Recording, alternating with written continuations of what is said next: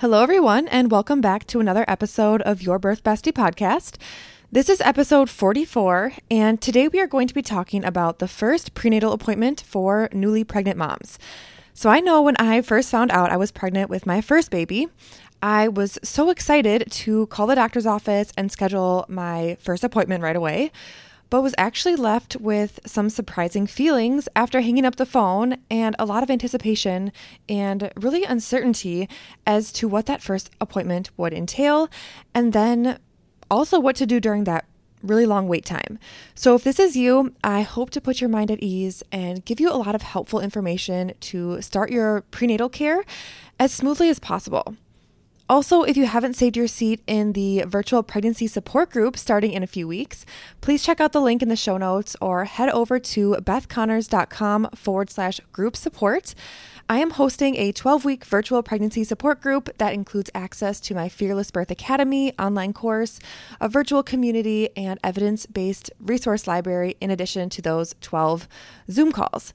So, a ton of great information to help you plan for your upcoming labor and delivery, really help support you during your pregnancy, and connect with other moms as well.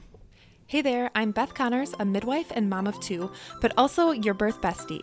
In this podcast, we'll dive deep into everything you need to feel confident, prepared, and in control from baby bump to delivery room, from practical tips to personal stories. We'll cover it all so you know exactly what to expect every step of the way. Let's get into it. So, first, let's talk about what's the purpose behind the first prenatal visit and when this appointment usually is scheduled.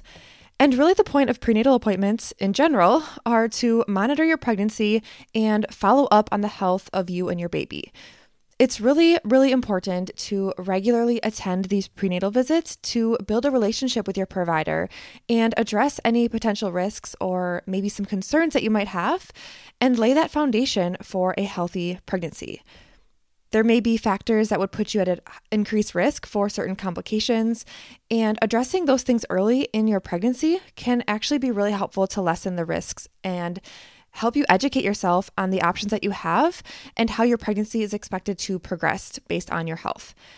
And then, of course, you also have time to learn all of your options, become educated, and take control of your experience right from the start, which, of course, is something I love. So, then for that first appointment, the primary purpose with your doctor or midwife is to establish a baseline for that pregnancy. And they take your medical history, there's an opportunity to do some tests and screenings. Again, all to have a baseline before your pregnancy progresses further. This first meeting allows you to talk to your provider, and they're able to tailor your care to the specific needs of you and your baby. Hopefully, this will promote a proactive approach to the well being of you and your baby for the entire pregnancy. And when I say proactive, I do want you to also be aware that in medicine, the medical model doesn't want to take any risk, right? It likes data and results of these labs and different tests to compare. So there are quite a few tests and things that are standardly performed early in pregnancy across the board that we will also talk about later too, but please know that nothing is required. It is common and standard, and most often patients will comply to whatever their doctor orders. So there are usually no questions asked, but that doesn't mean that you can't ask questions. If you don't want a test or something doesn't feel right, ask questions and do what you think is best for you. Many women don't know that they have options, but I promise you definitely do. Also, just so you can plan ahead if maybe you just got that positive pregnancy test, but your provider usually won't see you for a little while after you found out that you're pregnant, which I know for me was a huge shock when I had my first baby. I found out at around four weeks pregnant, and I didn't have my first appointment until I was like 10 weeks pregnant. And I was shocked when that's what the receptionist over the phone told me. There was so much time between the time I found out to my first appointment, and I didn't know what to do in that in that time. And then from that first visit, the length between appointments also changes. So you usually have an appointment about every 4 weeks until you're 28 weeks, then about every 2 weeks until you're 36 weeks, and then from 36 weeks every single week until you have a baby. And this is a general overview and you might have other circumstances that allows for less or more visits with your provider, so keep that in mind as well. But most moms do have questions either right before their appointment and they're nervous about something coming up, or maybe they forgot to ask something because they felt rushed, or maybe they see a new doctor or midwife every single time from the practice that they would also find it helpful to build a relationship with someone else that can answer their questions and be more reassuring and present. Um, also, giving them some evidence based information during their entire pregnancy. And this is why I love group support and seeking additional resources in pregnancy, like a doula. So, there really are quite a few options out there to get additional information and support.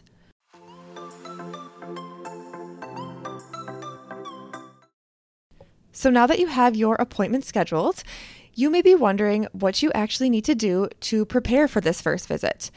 And I know there can be a lot of anticipation that comes with that first prenatal meeting, that you are meeting your provider for the first time. You might have some excitement or nervousness, but there's also some planning that is helpful to do to make sure that you have a smooth experience.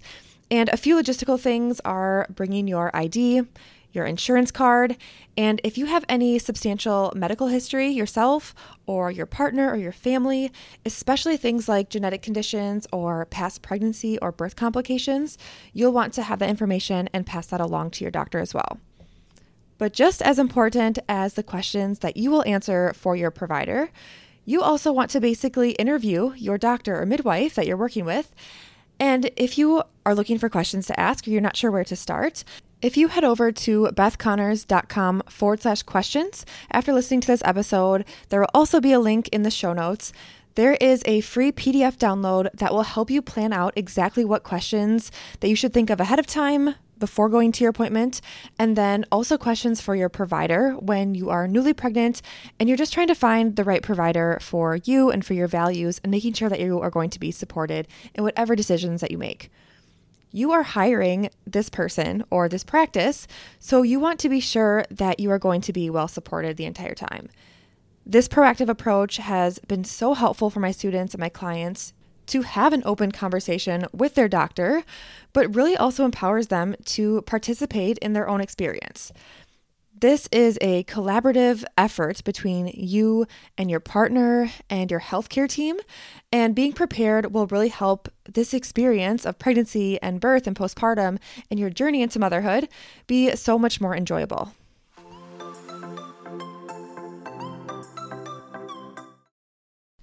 And then when you arrive to your appointment, you will want to know what to expect, or at least I know I did. I was pretty anxious before I had my first OB appointment with my first baby. So, you can expect to answer questions, like I said, about your medical history, including pre existing conditions, past pregnancies, and your family medical background. With the medical history, there will also be a general physical exam, including your height, weight, vital signs, and a head to toe assessment, listening to your heart and lungs, your belly. Um, there will maybe be a breast exam or pelvic exam offered to you. But if this isn't something that you're comfortable with, again, you don't have to consent. I had a provider at what was actually my second appointment because they did all of the questions and intake things and establishing of care at the first visit, and then the physical exam and blood work was at the second visit. That's just how the clinic did it.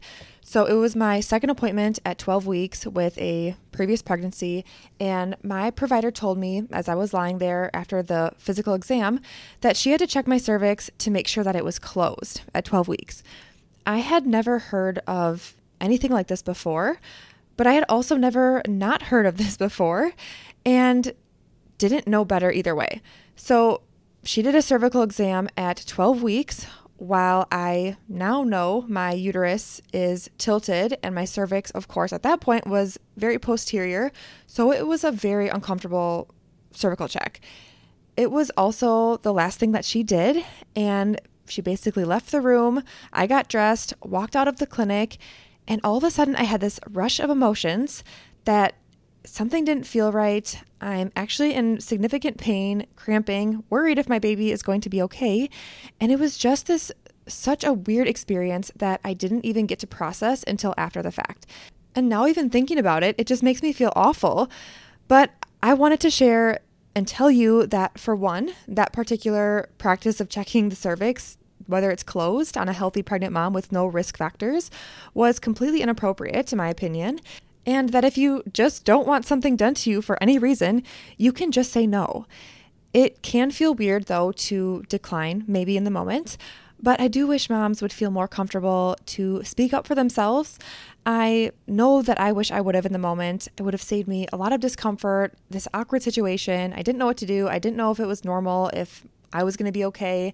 It was just this very anxiety provoking feeling and uncomfortable, violating feeling. So I don't wish that upon you there is so many other things in birth and in labor and delivery and all these stories that you hear about moms being taken advantage of in these certain situations for provider convenience or for whatever reason. So I just don't want these things to happen to you and I want you to have these expectations from your very first appointment that you do have control and you do have to consent for every single procedure or test or anything done during your pregnancy and birth, and postpartum and beyond. As far as more information on specific tests and screenings that are usually done in early pregnancy, usually in that first or second prenatal visit, you may be asked about a blood test to check for anemia and infectious diseases, as well as offered genetic screening testing uh, that tests for genetic conditions and chromosomal abnormalities. And I will actually be talking more about these things in upcoming episodes. So stay tuned for that because there is a lot more information that I would love to share, but this episode would just get way too long. So I will put that in a, another episode coming up.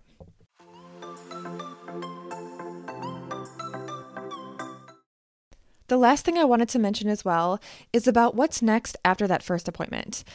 I think it is so helpful to understand what is next in your pregnancy journey so that you can plan ahead and feel excited and less stressed or overwhelmed, less nervous maybe or scared, and really just empowered through this journey of pregnancy and preparing for your birth experience and meeting your baby.